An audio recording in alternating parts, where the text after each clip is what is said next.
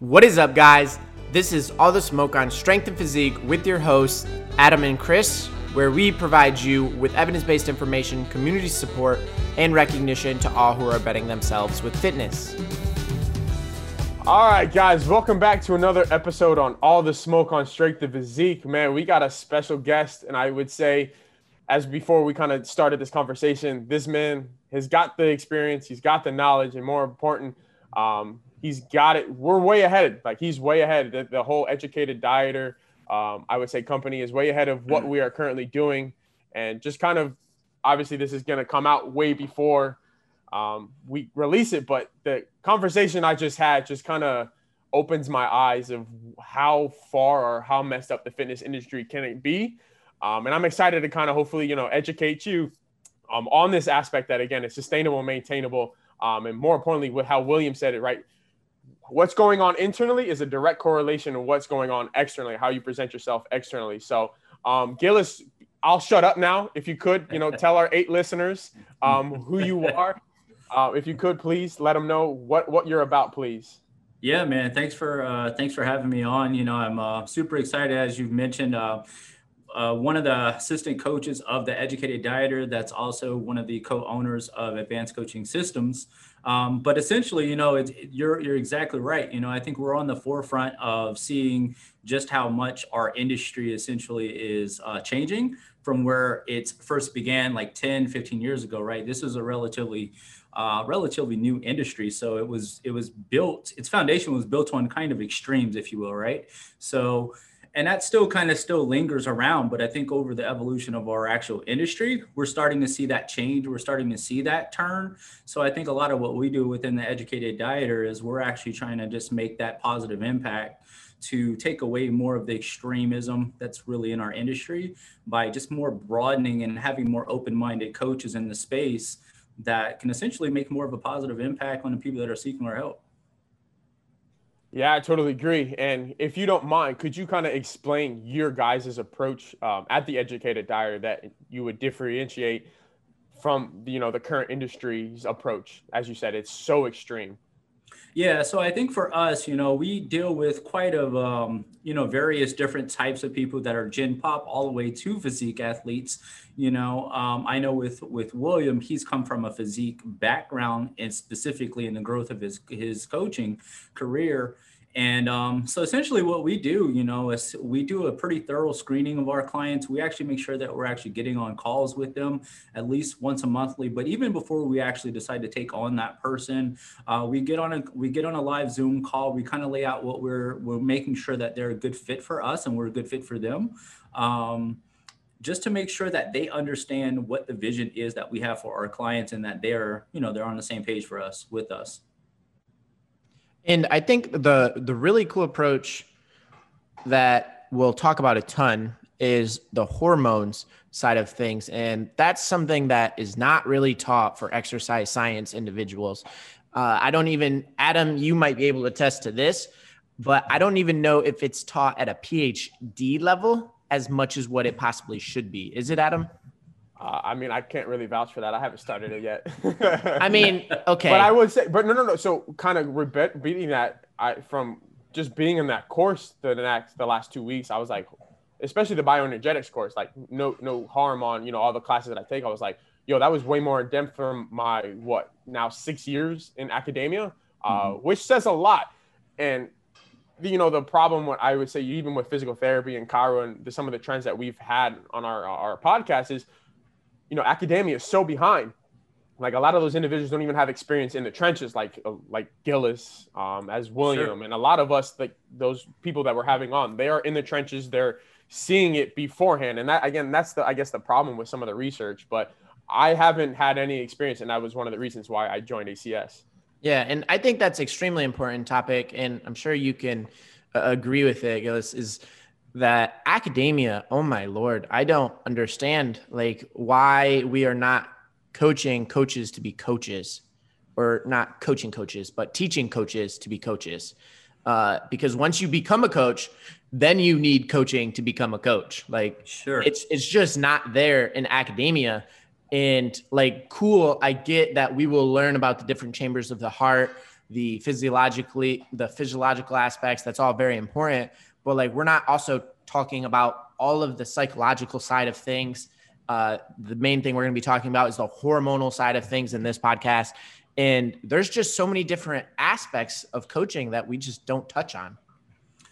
Yeah, I think what's important, man, is that none of these things are independent of each other. So I think it's super um, you know, I think it's the the evolution of how coaching is going to end up being is that all of these things are going to be kind of intertwined together and connecting the dots.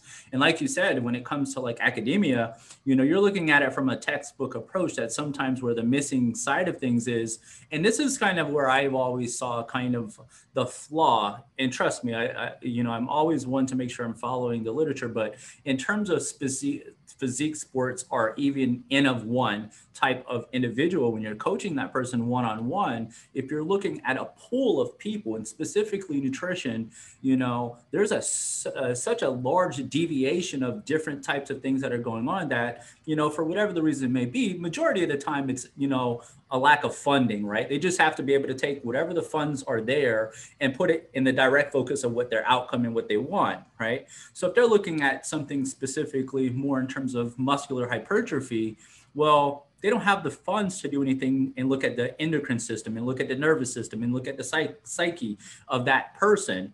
But when we look at it from a real world perspective as a coach, well, we have to take all of these things into in as a variable, right? Because that's really what relies on the adherence, the longevity, the retention of that specific client. Yeah, I totally agree. Again, that's I remember when we had our class last Saturday, and I was like, man, like only if only we could have, you know, dived into some of the hormonal aspects from the rapid fat loss study. But you know, as you said, funding is usually that that variable that we can't control. Um, and as Campbell would say, there's a lot of other people that are trying to solve cancer, and we're just trying to figure out how much body fat we can get off a already lean individual. A lot of people don't care about that. Um, but you know, as we can kind of attest to, like we're in 2021. There's a lot more fad diets. There's a lot more, I guess, general knowledge of physical activity, but there's also an all-time high with you know anxiety, depression, obesity. Um, and I think again, going into what we're going to go into today with his hormones um, and their particular function, if you don't mind going ahead and Absolutely. speaking about that, Gillis, um, we can kind of figure out what is actually going on in, internally. Yeah, I think what you're really looking at, like when you're talking about like what are the functions of hormones.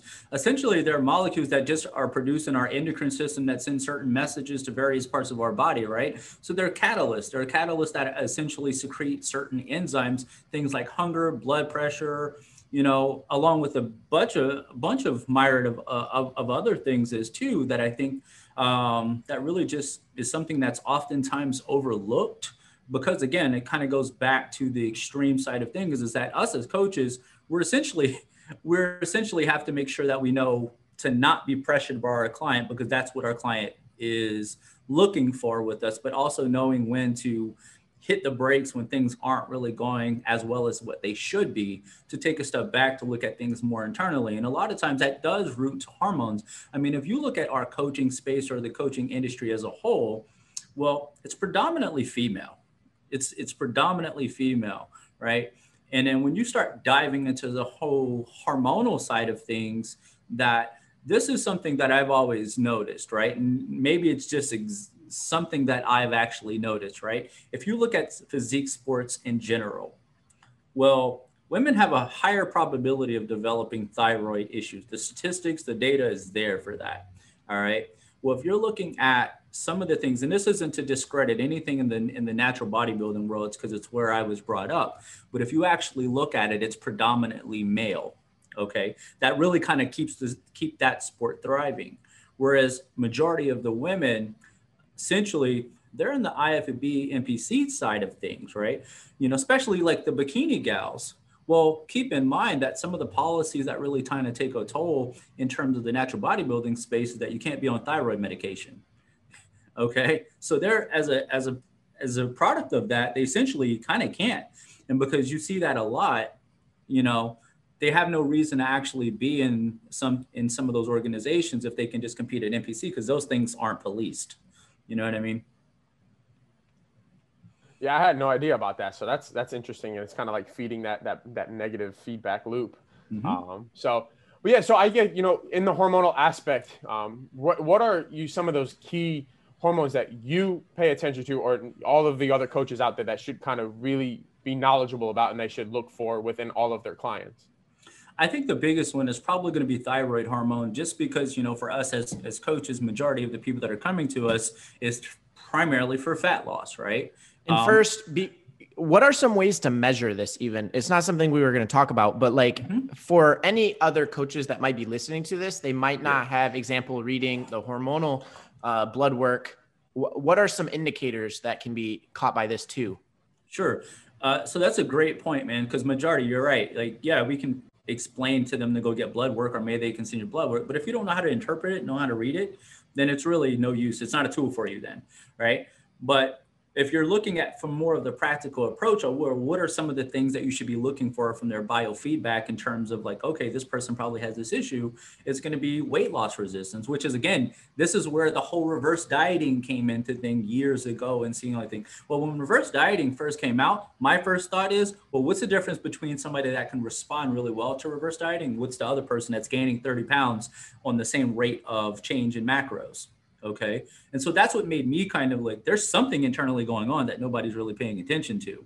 So when you're looking at that, the primary things you're going to look for is going to be the rate in which they're losing weight, or if they're not losing weight at all, especially when you see the expenditure, it should be where it's at. You know, when all things are actually consistent, the the client is tracking appropriately so there's not a learning curve there so there's not a learning point there. They're already experienced with that and you're just not seeing their respond as they should. So that's a red flag that there's probably something going on. Specifically thyroid hormone has probably um, metabolically adapted you know the metabolic rate. So when you go ahead chris. So for an individual that is reverse dieting mm-hmm. that is just chronically not they're chronically gaining weight quickly. Sure. And it's not stopping. It's not you, you mentioned some people go through a reverse diet, it goes smoothly. Maybe even initially they start to lose weight. Um, but other people is just not like that. What are some steps to help those individuals? So a couple of things, right? So if we kind of back up a little bit and we look at thyroid, right? And so when we think about what thyroid essentially does for our metabolic rate, what helps us actually utilize and oxidize um, lipid metabolism and carbohydrate metabolism, right? So if someone already has something suboptimal going on there, then the person that has a better thyroid function is essentially going to be able to oxidize and metabolize these things much more efficiently. Hence, you'll be able to see much more mitigation of fat regain occurring as you're bringing up food. Where if the other person has never actually seen that, and maybe they might have higher blood sugar, maybe their thyroid is actually not in a good place. And so for that reason, they may naturally have a higher fasted blood glucose. But yet, if the coach is pushing carbs and we're not checking blood glucose, then essentially, why would you push a, push a substrate that is not even being utilized efficiently in the system? So utilizing a simple tool if they don't have blood work is utilizing maybe a glucometer to actually check blood sugar in the morning to say okay as a coach if their blood glucose is pushing 100 probably not ideal for the keep ignoring that and just compete, continue pushing carbs now in that case would you try to have them focus more on increasing fat then initially and then when when would you know to transition to more of a a carb focus increase.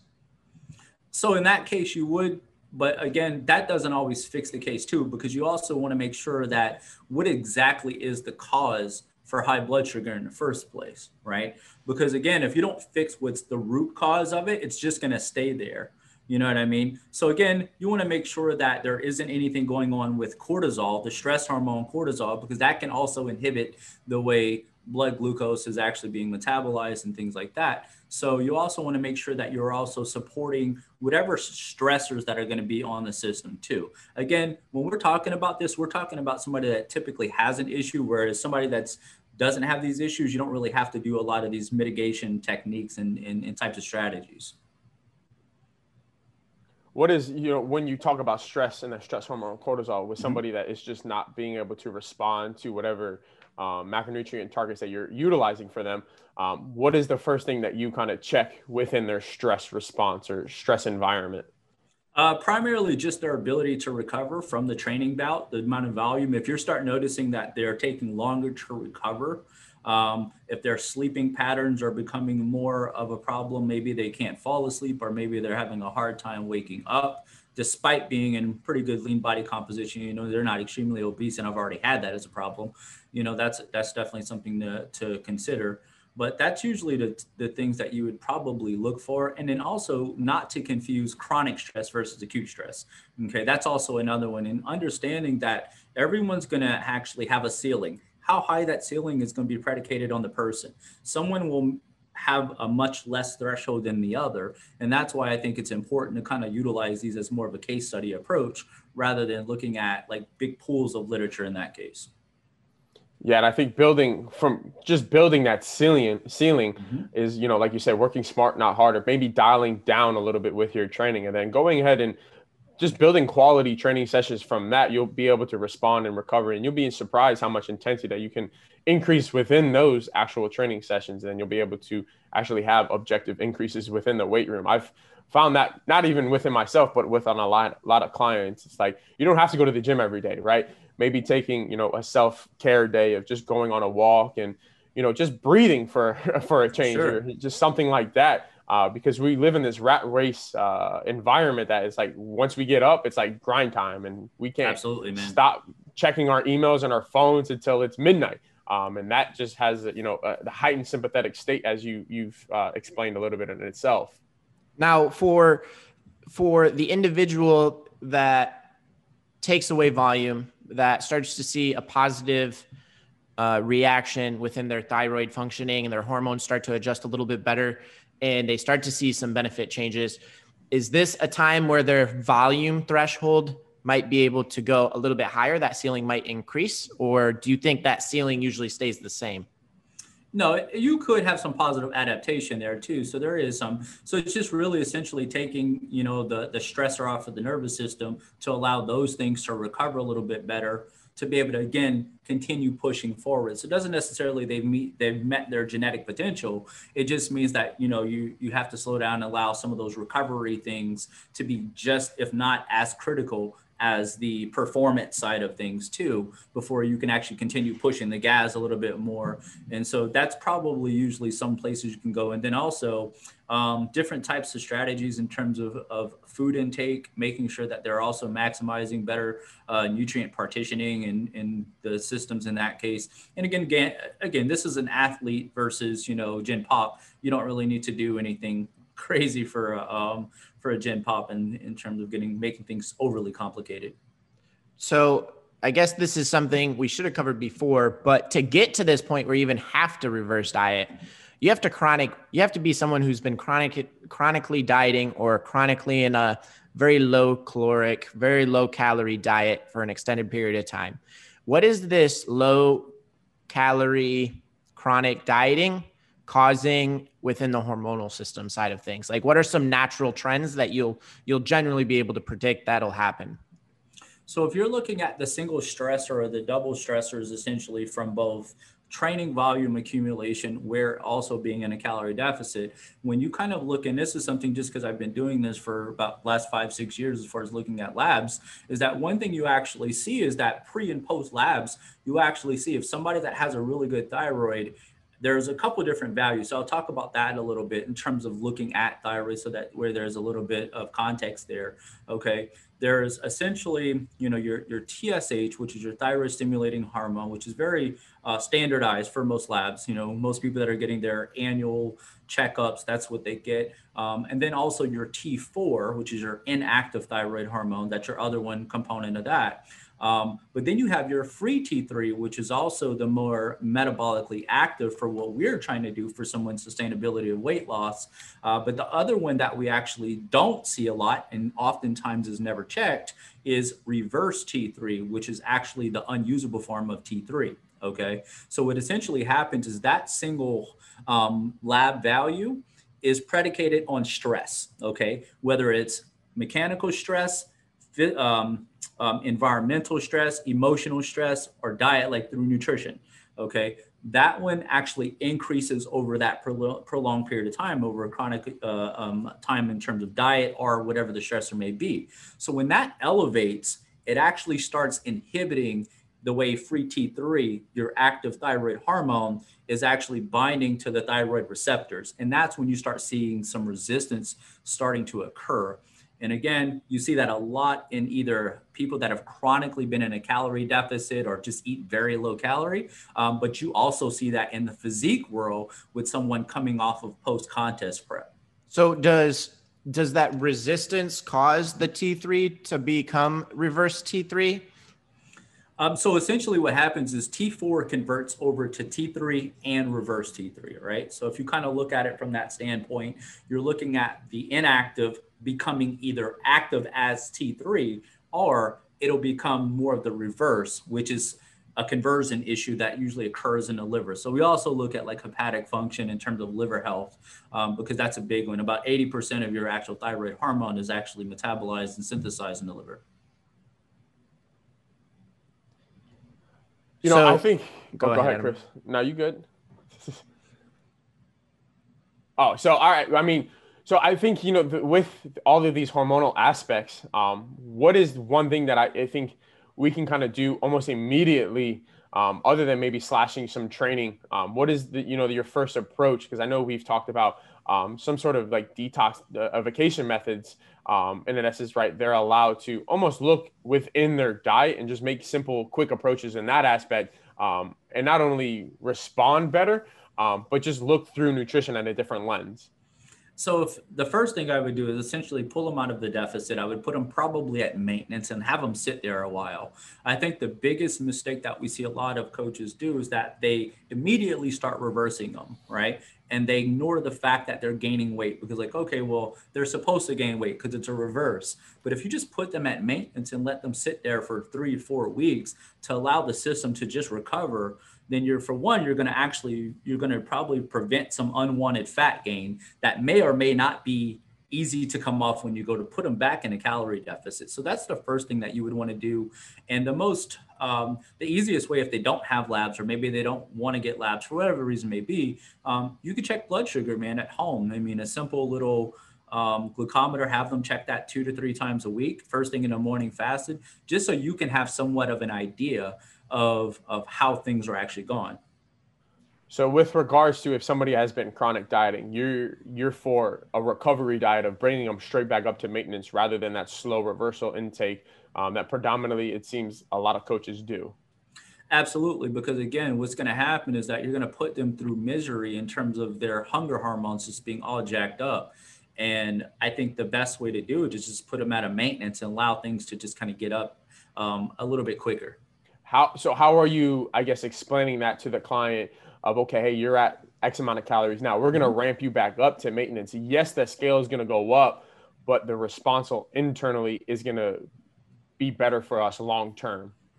I think it really depends on what kind of information and data they're providing and bringing to the table up front, right? So I'll kind of give you an example you know, I've had a client that was coming off of like a 600 calorie diet, man, super extreme, right? So this is where you have to make the call as a coach is if I put them on quote unquote calculated maintenance, and that's 1200 calories, I'm I'm doing a 100% increase on what they're doing, right? So in that case, then I would be a little bit more conservative because chances are, if they're only eating 600 calories, they're not having any hunger cues. They're not having any hunger cues at 600. They're going to not even, for one, not be able to eat that much food. So, and then in that case, that would be the, the case where I would make the call and say, okay, well, we're going to do things a little bit more conservative so I can actually prevent some weight gain. But at least being transparent with them up front. That way they're not caught off guard that if weight occurs. Because somebody being on 600 calories, man, is for one, uh, I see it a lot more than you realize. Two, she had been hypothyroid for the last five years, which is not surprising.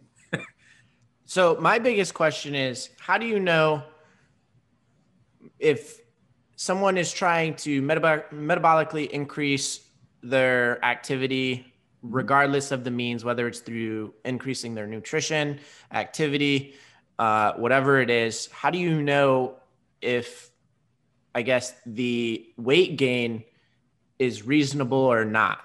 Like if how how can you identify if you could be trying other things instead of focusing on increasing nutrition? Sure. So like how much is too much in terms of a rate of weight gain? Is that what you're kind of Yeah. to? And I Okay. understand like there's there's a there's a rate of increase that becomes beneficial for promoting muscle mass mainly. Sure. Um, so I guess keep that in mind as well. Yeah, I think it's also predicated on what their dietary history is before we start the process. Because if they're coming from a low fat background and maybe they're eating higher fats because they tend to like that method, they're going to have some glycogen replenishment. So that's going to already be an offshift that you're probably going to see a, an inflated weight than what you would have normally see. That's going to eventually balance itself out. So that's usually one of the things I take into consideration. Um, but in that case, you know, I think it's just a matter of um, sometimes not being as linear. So like make sure the expectation is not there that they're expecting a shift, even for a coach, shouldn't have to shift things from a week to week.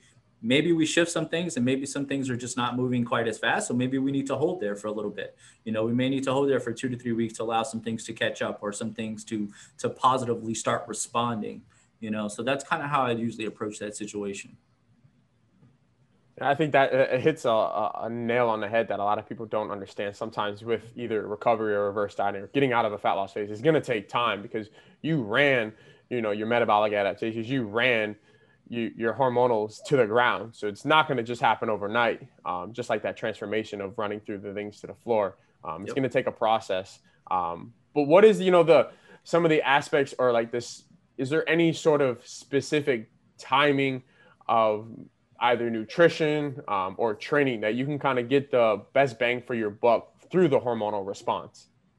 Um, I think the biggest thing, man, for like when you're focusing on somebody that may have a hormonal problem, I think the biggest thing is trying to keep them out of a calorie deficit. So in that case, um, putting them at maintenance, being very, very, um, it's a delicate situation, right? Making subtle changes, um, making sure that depending on where their training volume is, um, both either if they were doing a ton of cardio, the first thing I do is I start tapering that. I don't just drop the bottom and say, hey, look, you've been doing five, you know, five days a week cardio. We're going to go to none, you know. Um, so I usually start tapering that. Same thing with like step counts. A lot of people count step counts nowadays, man. So I usually try to taper those things as I'm pushing food up. And um, and then I'm just paying attention, man, to wanting to know. Like I ask on my my feedback forms is like, how was your overall week? Like, you know, they're like on a scale from one to ten, would you how would you rate your stress this past week?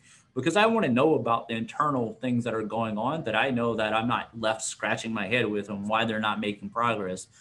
You know what I mean? Yeah, I totally get that. So, what is, and I guess another thing too, um, what what is the the biggest cause of like you know being in a caloric deficit? Like, what is so catabolic and destructive of that approach for the Um, hormonal system specifically? Yeah. So for that one specifically, it's going to be thyroid, man. Thyroid's going to always kind of redu- reduce over a specific amount of time. You know, I think there was a study that we've actually had where uh, we've seen where after about seven to 10 days of being in a calorie deficit, where calories were reduced about, I think, 20 to 35% below maintenance calories, um, thyroid hormones reduced to about 65%. Now was less than two weeks. So you're having people doing this for three months at a time a lot of times. Mhm. Now, what I guess what are other approaches that you would utilize to inhibit or, or prolong that adaptation with thyroid hormone? And then, obviously, you kind of already went into a lot of the other types of thyroid. What other hormones kind of you know piggyback on that thyroid hormone that can only either make this uh, process harder or make it a little bit more in favor for us if we're doing it better the next time? I guess. Sure. So I'll answer your first question in terms of what are some things that you can kind of mitig- mitigate from like how would you str- strategize to reduce thyroid um, in terms of um, down regulating essentially is essentially we would do some refeeds, you know, so we're not putting them in a calorie deficit straight. Maybe we're cycle cycling refeeds every um, for for a female, gender really makes a difference there too. It's important to note that um, for women, they have a higher um, higher probability and prevalence of um, adapting quicker than males. Okay. So in that case, you know, typically we'll do a two to three day um, back-to-back refeed before putting them back into that. Now, when we talk about a refeed, I'm not putting them at super high macros only to off shift the cumulative numbers where they nothing ever happens, right? So making sure that you're giving them somewhat of a stimulus to kind of get leptin back because leptin is one of those responsible hormones that stimulates thyroid production okay? Tsh specifically there. So that's something that's really important you know that we actually mitigate. And then if we actually are doing that for quite some time and we're still noticing a sense of rate of weight loss not occurring and you know considering this person's in a calorie deficit then at that point we kind of pull back from doing the deficit in and of itself and we'll put them on a diet break for about you know usually some people do seven days. I'm a proponent that i've actually seen really good benefits from a two to three week diet break just putting them back at maintenance and letting them hang out there for a little bit longer. Now what are some ways we're talking a lot about these hormonal imbalances that's causing issues and becoming in a de- calorie deficit or losing weight or gaining weight too fast what are some ways to really focus outside of nutrition? Because obviously that plays a very big role. What are some really good ways to recover to help these hormonal imbalances? I think making sure that they have a really good grasp on their morning routine and their bedtime routine. What I mean by that is not waking up first thing in the morning, drinking a cup of coffee, and running out the door because you have to be at work in 15 minutes. You know, making sure they're giving themselves enough time to actually really prioritize things and structure themselves to have better time management in that department and doing the same thing in the evening. I think for us, us as coaches, that's something that we can resonate with because primarily we work from home most of the time. We're in front of a computer all the time. It's sometimes hard to close that laptop and not think about all the emails that you might have to answer the next day. like, think about it, man. Everybody's working from home nowadays outside of just the coaching. So a matter like what used to be your clients working at their a separate from their home are now working at home on top of doing homeschooling and all of these other stressors that are actually coming out. And it's overwhelming for them you know what i mean? So they don't get that outlet outside of their work. They're mixing their personal life within that. So i think it's important for them to one be able to at to acknowledge that and recognize that so then you can actually they can separate that and they can actually put so i think what was at one point coaches didn't really need to worry about. In our opinion we take notice to that stuff. Yeah and go ahead adam. I think that's huge and something that you know i as an athlete we always like it's it's go harder go harder go harder and i, th- I think take that same approach um, with my work and i was like yo adam you got to chill out. So implementing what you said, a morning routine and a nighttime routine, really helped me um, not only just feel like, hey, I have a little bit more control in my life, but now I started responding and feel like I can, hey, I'm excited to do X, Y, Z, but have that morning routine of make, waking up 30 to an hour uh, minutes earlier than where you need to be. So you can have some type of you know relaxation or meditation um, and just your me time as we said to kind of mitigate some of that stress. I think is huge and something that is very underlooked nowadays. Yeah and it, it's something that i personally took for granted for a very long time until i recently got a business mentor and my i spent like a whole month looking at my schedule mm-hmm. and like trying to figure out how to get it the most idea and obviously, sleep was a big priority of mine, trying to block off eight to nine hours for me just being able to sleep, but then an hour and before, an hour and after, where I'm not doing anything. And the not even setting up the the morning and nighttime routine, but just understanding that you should have a schedule for yourself and having times where okay like i have to run home and take my dog out. Like let's not leave 15 minutes for that. Like we need to set a little bit more fi- than 15 minutes because we're also going to have to eat when we go home too. And if you give yourself 10 minutes to do those two things you're going to be every single day you're going to be going nonstop. So besides setting a schedule what are some other things that could help possibly focus on these hormonal recovery methods?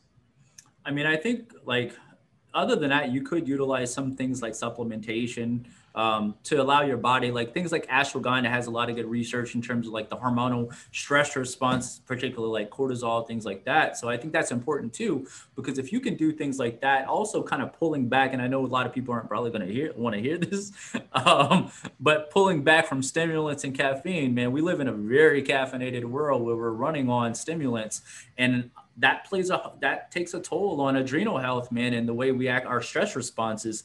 And like I said, I know a lot of people don't hear that, like to hear that, man, but It is what it is. That's the honest truth. Guys, he he's saying a lot of people don't like to hear it, but like right now I'm like I'm one of those people that I don't want to hear it. I'm like I'm over here drinking caffeine like it's my job half the day.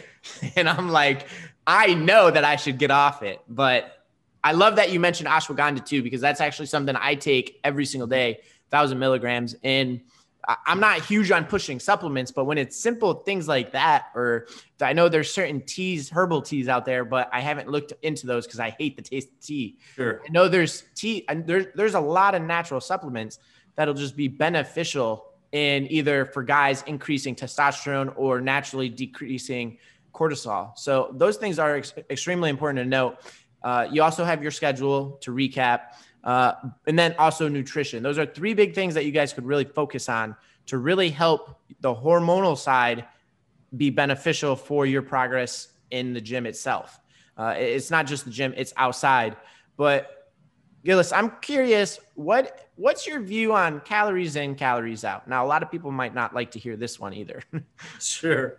So I man, so this is the thing, right? As like we talked about this in the earlier in this, right? Is like this is kind of on the very forefront in regards to like looking at the hormonal adaptations that are essentially occurring and what may be the bottom that may be the single-handed bottleneck of someone's progress, right? But I really think that when you look at calories in versus calories out, they're not 100% exclusive of one another. They need to be considered on both parties, right? You can't really 100% go and say, hey, I'm going to help someone because they have hormone issues. If they don't have a constant understanding of generalized foundational nutrition in terms of eating in their calories, they're eating 10% of their total calories is coming from uh, is protein and that's it, right? And the remaining the remaining 90% is coming from carbs and fats, right? So having a really good understanding for their clients to understand that. So and I think that a lot of people that are really saying, "Oh, hormones don't matter" or something like that, well, I think they're missing the boat that most of the like what we what we often talk about in terms of hormones are not exclusively saying, "Hey, hormones are all that matter." You know, but I think that what's easy, I think it's an easy route to cop out, in my opinion, is that the easy thing is say is is calories in, calories out is all that matters. Hormones are hard, man. They're like not a lot of people understand them. Not a lot of people have background in them, you know. Um, but I can tell you, I've seen it in the five years of not only you know working as a being an athlete for one, okay, but two, also being in the in the research realm when I was through my uh, graduate school and going through things, you know, our primary my graduate school was muscular hypertrophy, right? That was my background. But then you know, post grad, I spent four years looking at labs in a clinical space because my undergrad was clinical. So I had a I had a combination of both, and they both had some huge importance to seeing things as a coach. Yeah, I think that's that's huge because it seems like a lot of us have this dichotomous thinking. It's either calories in versus calories out, um, or some people are like it's all hormones and that hormones are all that matter. But it seems like again we need to find that midline that again they're all intertwined, as you said. Everything is you got to look at that holistic approach because um, it's about that person in the middle. It's not about me or it's not about favoring one exactly. side or the other. Um, I, I think, you know, the, the most important thing is that we just, instead of, you know, bickering back and forth, a lot of us, we just need to have conversation like this. And I think that's the, one of the most important things um, from having you on, of having yep. Will on is Chris and I have learned a, a bunch. Yep. Um, and it's an exciting approach. And as you said, they're hard, but with anything that is new, it's going to be hard, but it, with experience and in time, we'll be able to digest it and help that person in the middle. Yeah, and yeah. if if any coaches are listening to this and it's just super confusing, like I'm right there with you. Like I'm writing notes down as Gillis is speaking because the whole idea about how the hormonal side response and the endocrine, endocrine I feel like that should have been a course within itself in my grad program, like the endocrine system and take. I mean, we had we had cardiovascular, we had neuromuscular, and if you really think about it, I it, it, the most important system, in my opinion, is like that nervous system and those endocrine systems because they send the messages or transpire those messages for everything else to kind of uphold and either have a response or whatever you, outlook or outlet you're trying to have. And, um, and it's very briefly talked about too, like leptin, ghrelin, uh, I think T4 T3. We didn't we didn't have a damn thing about thyroid hormone in our graduate class. Yeah, I mean, like these terms might have gotten like tossed into a slide here and there, and it's like, oh, TSH, what is that? That's just... and Gillis. Do you think that is just because it's complicated, or I think one of the indication is possibly lack of funding, or it seems that just people just don't want to have an open mind. I, I don't know the answer to that.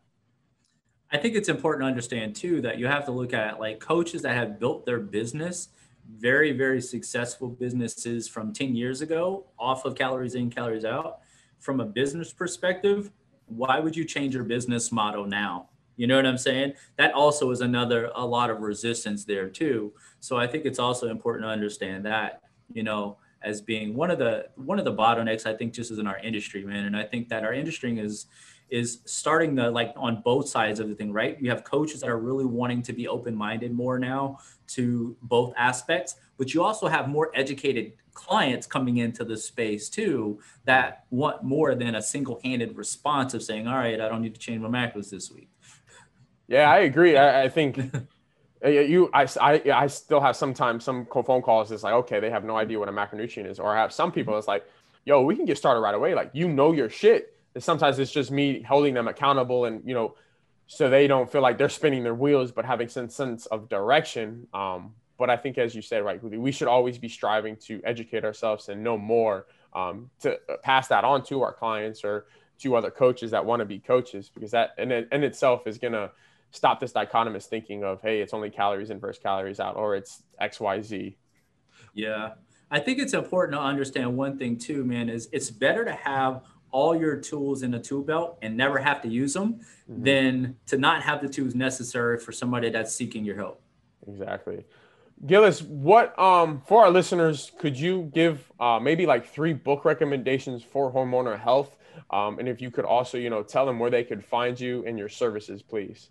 Yeah, man. So I think some of the books that are really important specifically, um, I think if you're a female, because again, our space is really, really heavily in that department um, looking at the um, book because again most i know we talked a lot about thyroid stuff but you can look at something um, it's called the cortisol connection which actually deals with stress responses.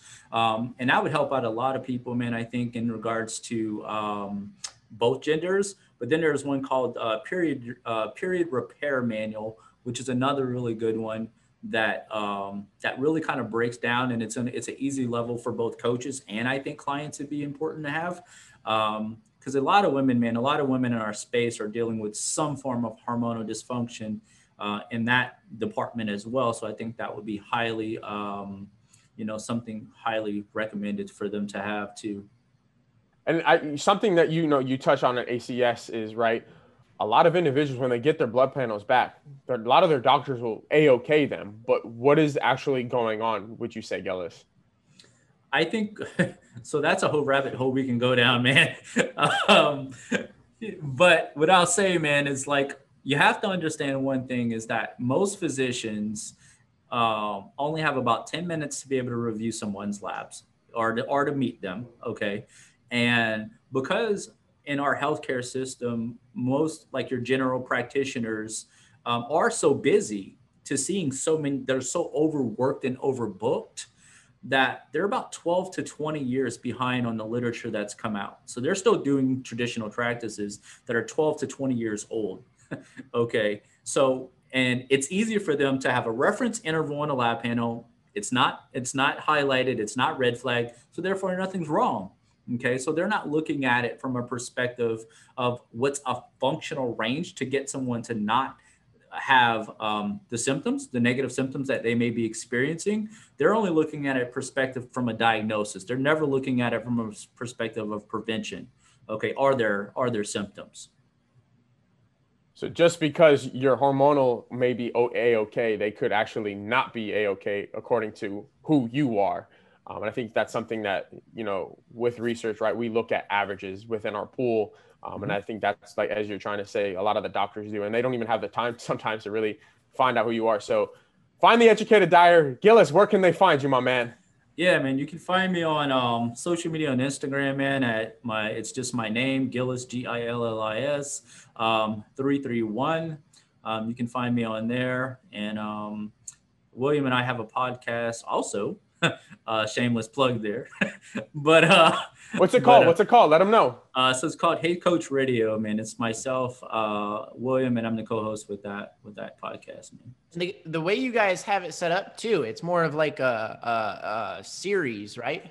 It is. Yeah. And, and again, man, a lot of the stuff we talk about, I, I think our first five uh, episodes had absolutely nothing to do nutrition related, man. It's really just kind of talking about our background, some of our upbringings, more on a personal level, I think, which is important for people to get to know us a little bit. Better. Yeah, definitely. So if you guys liked what you guys heard from him today, uh, go ahead, check him out at his website.